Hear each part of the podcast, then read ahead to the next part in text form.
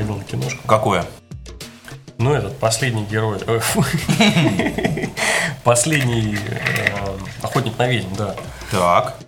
Слушай, на с- несколько на самом деле таких интересных моментов там пронаблюдал. Во-первых, э, такое ощущение, что э, сценаристы и вот этого последнего о- охотника на ведьм, они внимательно смотрели ночные и дневные дозоры. Ну, то есть там, ну, по, по ходу дела, по сюжету, там ведьмы всякие живут среди нас, э, среди обычных людей. Ну и там, значит, типа главный за- закон, типа главное правило, типа не использовать волшебство против людей. Против. Да. Вот, типа, и типа так они договорились. Но в чем фишка, что весь э, ночной дозор, ну, который за плохими присматривает, да, Ночной зазор. ночной а- айзор, ну, ночной танцор. Так вот, ночной танцор там один. Это Вин Дизель, да.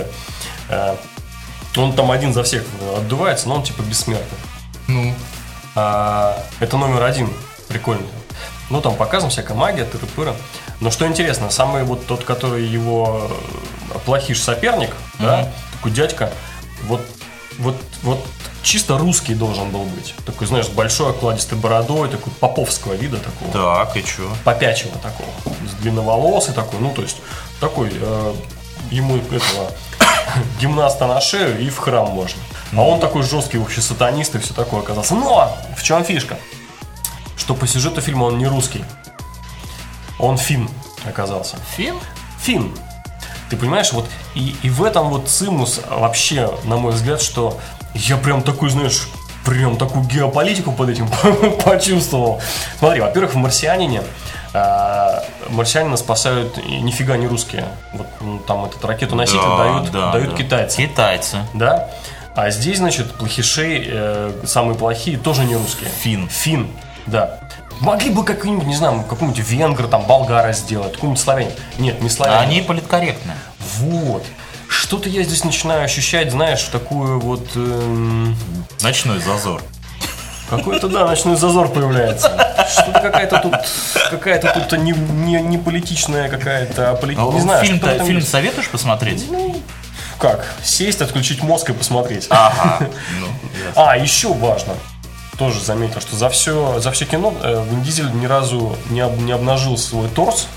Ну, Потому что у него живот такой крупный. Да, короче, Вин Дизель уже не торт. Не айс. Не айс вообще. Я посмотрел сейчас Википедии, а ему там 48 лет уже. Такой там дядя вообще, дедулька. Ну, Так ясно. что а, все мы стареем, и время бежит. Время бежит, уже, уже бежит время подкаста. Да, кстати, Подкаст «Ехидный утконос». Здравствуйте. А, Выпуск номер... а, 33. 3 на 11. Три Трижды, на- трижды 11. 33. 33 выпуск. 33 зуб. 33. Так. 33.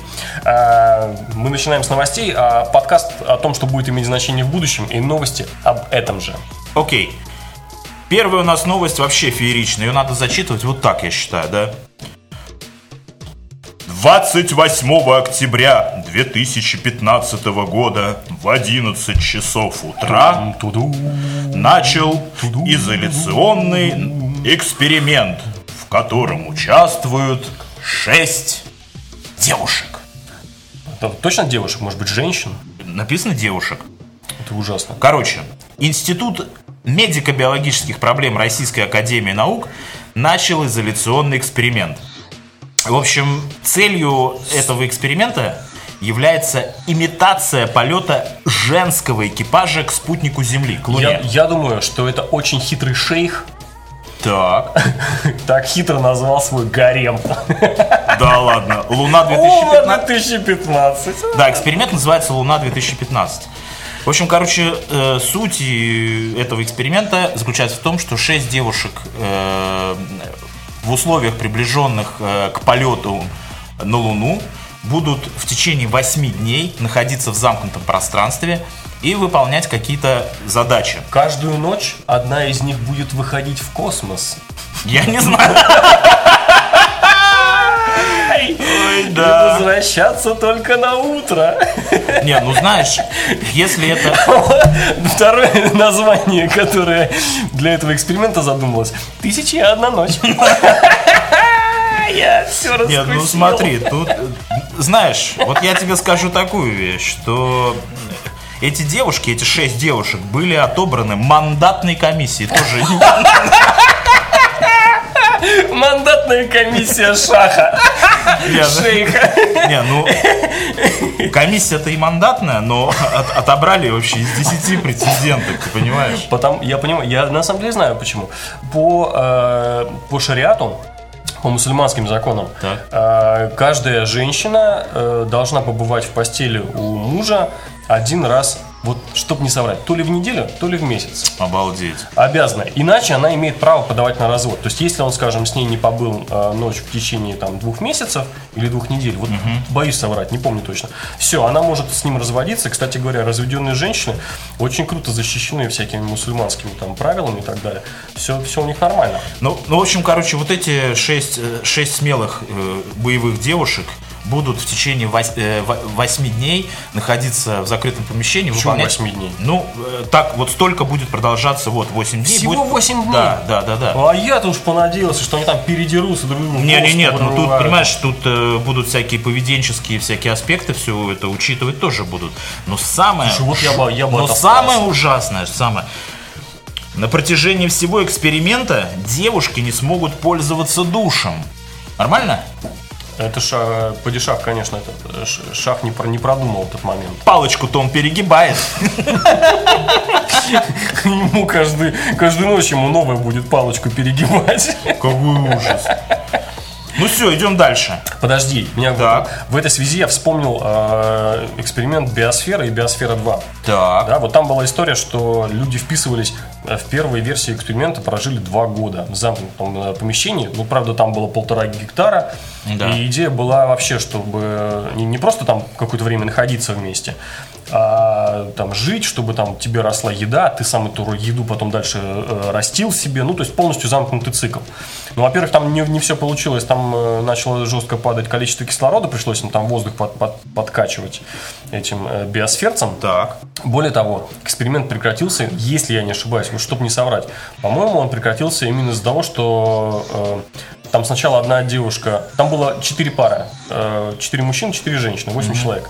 Э, девушка одна себе палец повредила, ее попытались пришить этот палец, он не прижился, ее, короче, эвакуировали из этой биосферы. И в итоге там оказался дисбаланс. Э, Три женщины на, четыре- на четырех мужчин. И все это дело, короче, разделилось на две группы, и они там давай между собой Сраться. это ты правильное словечко подобрал. Я вот, а я, видишь, стеснялся. Зря стеснялся. Ну. А, В итоге закрылся э, эксперимент тогда, когда кому-то там из них то ли ногу сломали, то ли череп проломили. Короче, это Психологические проблемы самое главное. дом ноль. Дом минус, дом около нуля. Да. Ну, пожелаем девушкам, которые участвуют в эксперименте Луна-2015, хорошего возвращения на Землю. И Хорошие такой веселые недельки. Да-да-да. И каждый, каждый вечер в космос. Ну, давай дальше, что у нас там? Да, у нас вторая новость не такая веселая, у нас новость, но она тоже будет иметь значение в будущем, не через 8 дней, а будет многие годы. Закроется журнал Гео русский. Да. Журналы Гео, Галлобиография и Геоаленок будут закрыты в России. Э, С этой, в этой связи можно сказать только одно, что российская версия международного научно-популярного журнала Гео издается с 1998 года. 17 лет. Ни много ни мало. Все эти сраные, да, можно я позаимствую слово, все эти сраные кризисы прошли. Фу, я хотел сказать, думал, что скажешь все эти сраные 17 лет. Нет, прошли все кризисы, которые Окей. случались, эти, весь этот fucking shit, который случался. Так. И все было. Все было, ну, окей, как бы so-so. И вот такими тупейшими всякими законами просто взяли и прижали обычный популярно, научно-популярный журнал. Никакой, то есть не научно-политический, не, политико, не политико-популярный, а научно-популярный. Журнал вынужден закрыться. Э, ну, нельзя не согласиться с, изве- с известным мэтром с острыми зубами и острым языком, что ну, Россия просто станет еще на один гео тупее. Вот это да. Вот нам такой вот такой вот Звучок. Ну? какой-нибудь. Браво, Россия! Россия вперед! Ну и браво Китай, потому что следующая новость у нас будет про Китай. Вот. А речь в ней пойдет о том, что Коммунистическая партия Китая объявила об окончании политики «одна семья, один ребенок». Вот-вот именно. Короче, теперь, теперь все семьи смогут иметь возможность заводить двух детей. Тут, перед тем, как э, перейти к обсуждению, тут надо отметить, что очень два важных аспекта. Первое, э, хотелось бы в этой связи вот что сказать, что одна семья, один ребенок, такая вот политика, была принята 36 лет назад, в 79 году, и касалась большинства семей страны, за исключением представителей отдельных этнических групп. Еще один важный момент.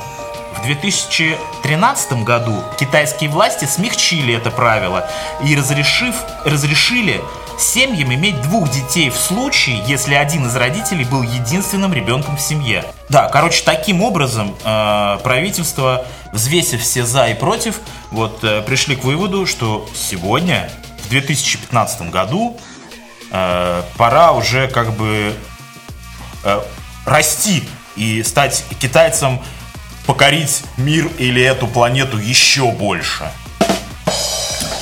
Я могу сказать в оправдании китайцам, В оправдании в китайцев? оправдании китайцам, что вот э, эта политика, которая была политика э, одна семья, один ребенок, она привела к э, жуткой демографической искаженности картины. Так, так, так, так, так. Эм, Там же, ну, по каким-то у них свои там заморочки, мальчик, девочка родился. В итоге как бы лучше, когда роди- родится мальчик. А, и у них перекос. А, И, соответственно, только у тебя есть один вариант, один ребенок. То есть Ага. все хотели себе мальчиков. И там какие-то жуткие вещи творились с этими девочками, которые там то, то их там выводили из этих женщин, то, в общем, там целый рынок сформировался, куда этих э, младенцев девать там и все такое. В общем, страхи мраки. Но в итоге, э, сейчас, если сделать какой-то срез по социологии по, по, Китаю, по Китаю, то там будет жуткий перевес в сторону мужчин. То есть их больше. Э, Вплоть до того, что я так краем глаза уха где-то услышал, что они сейчас рассматривают такой вариант, чтобы э, женщина, ну, извиняюсь за выражение, как бы делить женщин. То есть, допустим, жена была не в одной семье, а в нескольких семьях То одна есть жена. ты хочешь сказать, что вот это Типа такой таймшер. э, старое правило старой песни по статистике на 10 девчонок, что-то по статистике 9 ребят. Вот это там, не работает. э, Там 90 ребят. Там все очень круто. Поэтому, наверное, я не знаю, может быть им какую-то заодно поправочку такую внести, что можно две девочки или или один мальчик. Слушай, и перед тем, как спросить у тебя, зачем они это все делают вообще, я, я, я напомню такую вещь, что вообще китайцы, на мой взгляд, они славятся своими какими-то э, смешными начинаниями. Ну, Например, Ну-ка. помнишь, э, была так, э, они там вот сейчас про, воробьев. про воробьев обязательно. Да, да, да. Ну почему смешными? Они не смешные. Это были, ну просто что они, понимаешь, когда, когда у тебя кто-то один споткнулся, ну это как бы смешно. Да. ну как бы смешно. А когда там миллиард споткнулся, Так, так, это так. страшно. Вот э, когда есть такая огромная нация, когда ее, ну я говорю, когда Нет, я просто к тому, что если говорить про воробьев, то почему отстреливать? Почему, неужели нельзя какими-то другими способами их оттуда Да, во-первых, это все было мимо вообще. Никто же не продумал последствия. Опять же, если это в, в как- какой-нибудь там альпийской деревеньке решили бороться с воробьем, это было бы одно, да. Поскольку Да. целый Китай, целый миллиард решил бороться, то это совсем другие последствия. Вообще, что сейчас в Китае... э, вот Китай чихнет, а весь мир залихорадит. Так. Поэтому вот в Китай нужно вообще максимально аккуратно себя Так, вести. а, э, так ты- почему чтобы они слон- это делают? Не то чтобы слон в, э, в, в этой посудной посудной- лавке. это просто динозавр на горшке. Посудная лавка в слоне. Там, да, там такая... Ну, Почему они это делают? Ну, Зачем? потому что они же тоже не слепые. Они видят, что такой перекос, что они не могут идти против этих традиций. То есть, а может быть, им нужна еще больше дешевой рабочей силы? Второе, да, второе, конечно, это дешевая рабочая сила, что сейчас в Китае рабочая сила постепенно стала по цене своей уже не настолько конкурентоспособная. Соответственно, и вот эти вот заикания китайской экономики, что у них рост в два раза снизился за один год. То есть это такой конкретный затык. За один А, год? За один год, буквально в течение одного года, там были темпы роста 12%, тут раз 6,5%. Ну При да. том, что эта статистика еще китайц, э, считается коммунистической партией, там бог его знает, что на самом деле происходит. То есть там растет э, средний класс. Так. Там э, происходит вот этот вот э, кризис роста среднего класса, когда люди хотят денег, и они хотят их тратить. Вот. э, И, и, наверное, за- завести ребенка или двух детей и тратить деньги на детей, э, наверное, это как бы адек- адекватно считается или нормальный способ. Слушай, слушай, тут еще вот какие два момента, надо быстренько их обговорить. Первое, смотри, вот мы смотрели, тут недавно статистика. Э, В 1940 году китайцев было 660 миллионов. Да. На серьезно. сегодняшний день их полтора миллиарда. Да, оно удвоилось практически. Да, то есть можно предположить, что еще через 60 или там 70 лет Да. их будет 3 миллиарда. Примерно. Нормально? Может, больше, да. И вообще, если вспомнить все э, киберпанковские кино, э, если наверное, вспомнить вот эти вот э, моменты, когда главный герой, допустим, проходит по улице, большинство лиц китайские. То есть это люди видели давно уже, понимали, что в принципе Азия придет и, и просто впитает в себя, просто размажется по всей планете. Это такое вот будущее, которое неизбежно. Что там, знаешь, все вывески на китайском, только кое-где на английском продублированы, что все говорят по-китайски. Короче- И даже, и даже вот, по-моему, кто ж там, то ли у Пелевина, то ли у Сорокина, этот День опричника или что-то там э, про, про вот это вот э, сред- новое средневековье на, на уровне, на вот российской территории, да, там, там все понимают китайский, все говорят по-китайски, все там с товарищем Кимом здороваются по-китайски, и, и, и вообще китайцы уже вообще во всей России свои. Так что я думаю, что вот это вот дополнительный полтора миллиарда плюсик, либо, ну, чтобы планета не треснула, оно, значит, на север туда в Так что. Ев- Европе нужно беспокоиться не по поводу беженцев, которые сейчас бегут из Нет, арабских почему? стран, Почему? а им надо беспокоиться о том, что скоро, через 50 лет, Оно что? Там такой вот, Вот как волдырь в Китае так вскроется, пау! Я, допустим, предполагаю, китайская коммунистическая партия, допустим, раз и все. И что? понимаешь? И Вася. И все китайцы на заработки хлынут. Куда хлынут? Куда китайцы могут хлынуть? Да никуда, домой поедут, в деревню. Да, ладно. Груши сажать. Не, они хлынут. Мы пока не знаем, куда они хлынут, но хлынут куда-то. Понимаешь? И вот тогда Европа, в частности, тоже вздрогнет. Ну, если подумать, то пограничные с Китаем страны какие? Япония, Монголия, Монголия, Россия, Россия, Индия, да. где-то там всякие Пакистаны. Пусть Индия вздрогнет. То у них своих там, они дрожать не, пере- дрожать не перестают, там такая же история вообще. А в Индии, кстати, А есть... нету никакого закона. А в Индии там вообще прикольно. Если э, ребенок э, до 5 лет, он как бы не считается родившимся. Понимаешь? То есть его как будто бы нету. Вот ему 5 лет исполняется, Выжил. тогда его берут на Выжил, учет. его, его берут в люди. Ну как Выжил первые пять лет, ну, теперь человек. This is Sparta! Ну, Круто. вот такие вот новости у нас сегодня. Да, они все будут иметь значение в будущем. Россия Обязательно. будет тупеть, Китай будет вырастать. а, А тетеньки из Восемь. проекта Луна-2015 Восемь, через 8 дней выйдут лысые, обцарапанные и немножко пахнущие, потому что влажными салфетками и без душа, а также а, каждую ночь в космос к, к потяжаху. И с губной помадой. Из губной. Напоминаем, что это 33-й выпуск подкаста «Ехидна». И утконос. А, Это подкаст о, том, что будет иметь значение в будущем. Никакой политики, никаких политиков. И никакой политкорректности. Вы можете найти нас на нашем официальном сайте ehidnos.wordpress.com. Вы можете подписаться на нас э, в iTunes, в Player FM для Android и в, в кроссплатформенном приложении TuneIn Radio. Там тоже есть все подкасты. Вы можете найти нас на YouTube, на, на Фейсбуке, в, Твиттере, во Вконтакте и даже в Пинтересте. Есть в лайв-журнале мы. Везде в вашей любой, любимой социальной сети делайте запросик «Ехидно» и «Утконос». И смелее, по, смелее. По буквам произнес ехидно и утко нос. Смелее, смелее. В три слова. Смелее. Да. И вливайтесь. Смелее писать не надо в запросе. Да, и подписывайтесь, плюсуйте, лайкайте, пишите нам комменты. Мы вас внимательно слушаем, даже когда вы молчите.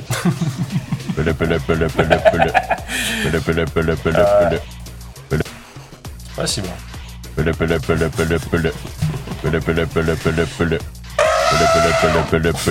У нас такой дуэт образовался. Ну что, о чем мы сегодня говорить будем? У нас очень сложная тема, мы даже не можем ее сформулировать. Э, Просто э, мы берем за основу старые э, прописные истины. Да. И так оказывается, что они, в общем-то, совсем, совсем не актуальны.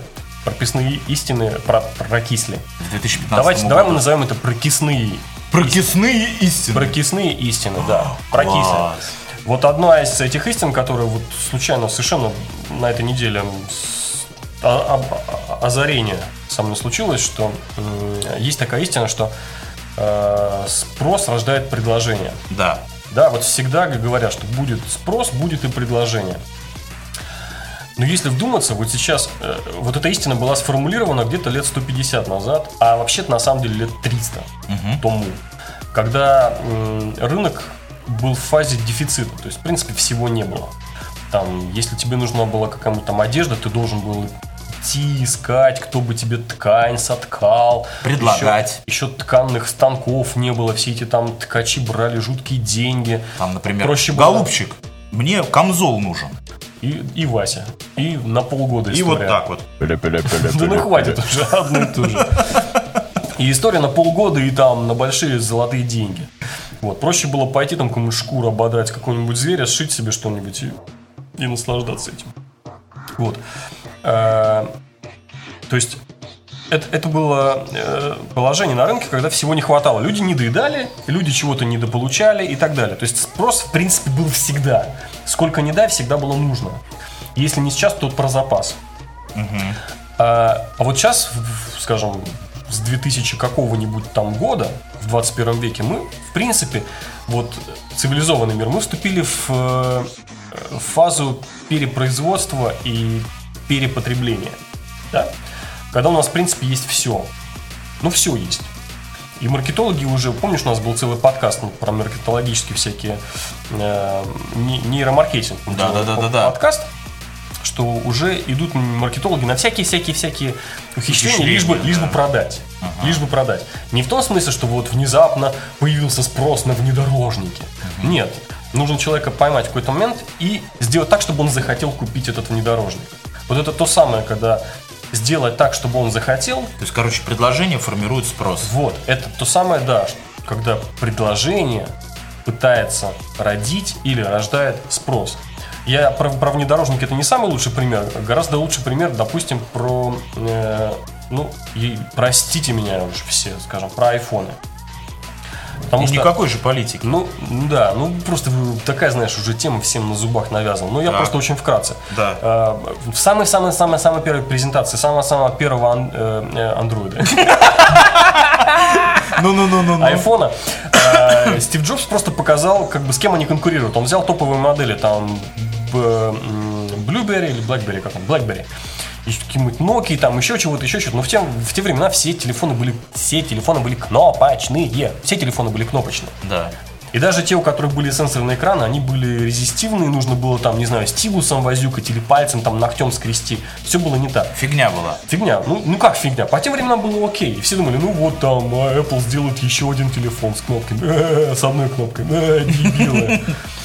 И вот выкатывается вот этот вот iPhone. Он был еще не доделан, он там был глючный, он был вислый, он, Он был никакущий.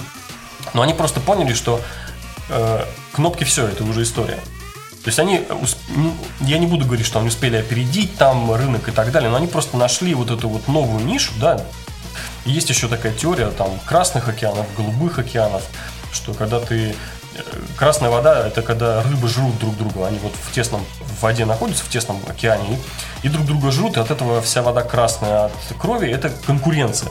Это обычная конкуренция на обычных девайсах. Это вот то, что было. BlackBerry против Nokia, Nokia против Siemens, Siemens против Philips, все против всех, у всех примерно одинаковые телефоны.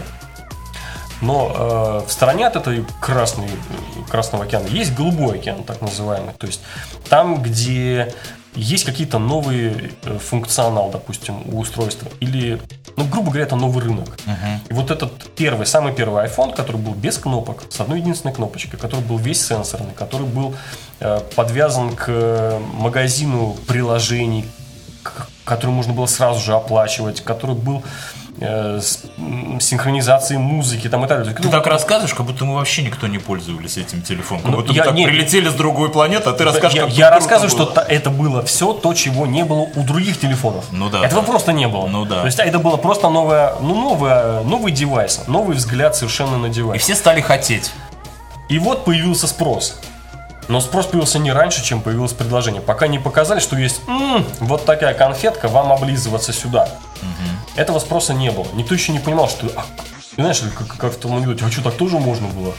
Вот это то же самое. Слушай, а может быть как раз и получается так, что самые успешные э, в экономическом и ну, плане компании это те, которые как бы э, как это не следуют мейнстриму, а являются мейнстримом, то есть которые создают Порождают. порождают, создают. да, да. Ну, э, второй хороший пример, вот из книжки про как раз голубые и красные океаны, да, это была история про, я вот, простите, pardon my French, да, Cirque de Soleil, О, или, да, лучше дальше по-русски, цирк солнца, да?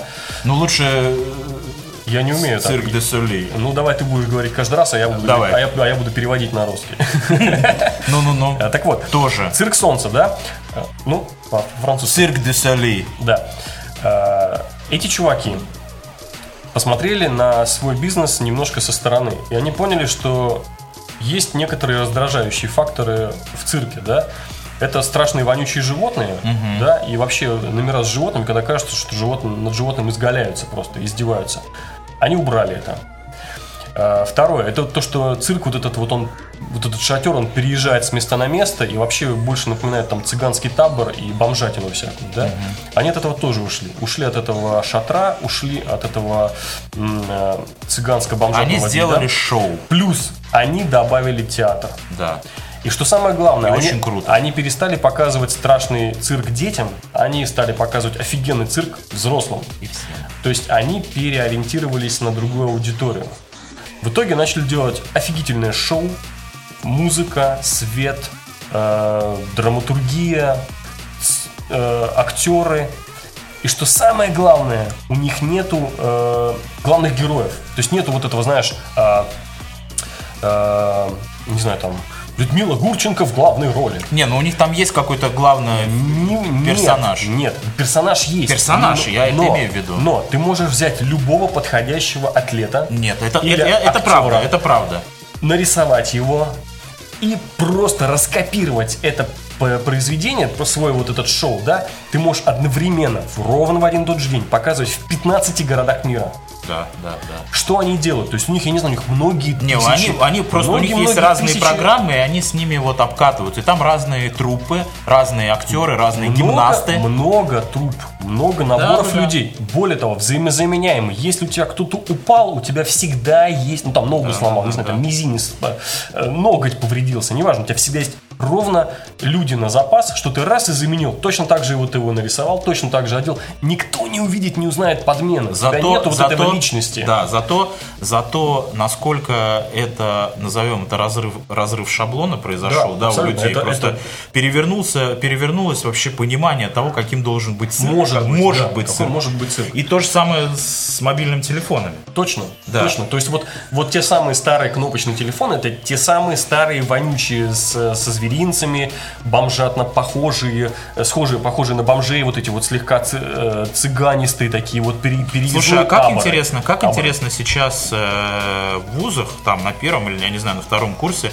когда идет э, там курс экономики, или может быть даже уже в школе, я не знаю, как вообще выкручиваются преподаватели, которые декларируют, что «Голубчики, сегодня я вам расскажу о том, что спрос формирует предложение». И все дети Ну, мне кажется, что... Понимаешь? Я вообще Он себя, я себя причисляю к большинству людей. Ну, то есть я такое обычное большинство, серое. Да, я вот действительно, я до, до прошлой недели думал, что спрос рождает предложение. Она получилась наоборот. И потом как-то случайно получилось, я в какую-то передачу слышал, такой, ну, типа, что это старая истина уже, все наоборот. Типа, А с другой стороны, а с другой И у стороны, меня сложились, понимаешь, что эти вот осколочки всякие разные, раз, разро- разрозненные, раздробленные факты, они сложились, и я понял, что это вот в Мозаику. нашей конкретной вот ситуации это так и есть. Я не знаю, может быть, это неправильно как раз. Может быть, мы просто жируем, может быть, мы просто живем в это вот в сфере, ну, вот, вот, в, обществе в окружении, потребления. обществе потребления, пе- перепроизводства всего. Понимаешь, что для того, чтобы продать, тебе нужно извратиться и сделать так, чтобы человек захотел. потому что люди стали зажравшиеся. Может быть, это неправильно. Слушай, ну вот смотри, э, вот ты сказал, что вот этот тезис, да, вот этот постулат, он когда там появился? 150 лет, да, Ну 200? да, да, да. Ну вот смотри, вообще так в историческом масштабе там 150-200 лет это вообще ничто. То есть, как бы, понятное дело, что, знаешь, пройдет еще сто я лет, просто- и никто уже не вспомнит, Я что тому, спрос что когда-то формировал До, до предложение. этого просто не было такой науки, как экономика, и это, в принципе, экономические течения никто вообще не изучал. Я на этот счет вспоминаю детскую сказку «Старик Хатабыч» Лагина. Там было как, что когда Волька пошел сдавать экзамен, Хатабыч прорвался, прокрался сквозь стену и начал ему нашептывать. И Волька, и Волька А, голос... да-да-да, про плоскую Да, землю. он такой говорит. Учитель спрашивает, ну, Костыльков, расскажи-ка, что ты знаешь о горизонте? И Хатабыч забормотал.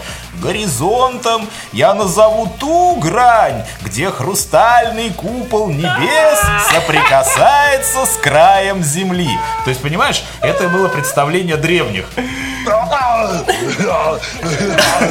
Понимаешь, все перевернулось. Да. То есть это... Или, например, еще вот такой пример, да? Ну вот э, в советское время возьмем, окей, не будем уходить в далекие советские времена, допустим, предположим, конец 80-х годов, какой-нибудь там 87-88 год.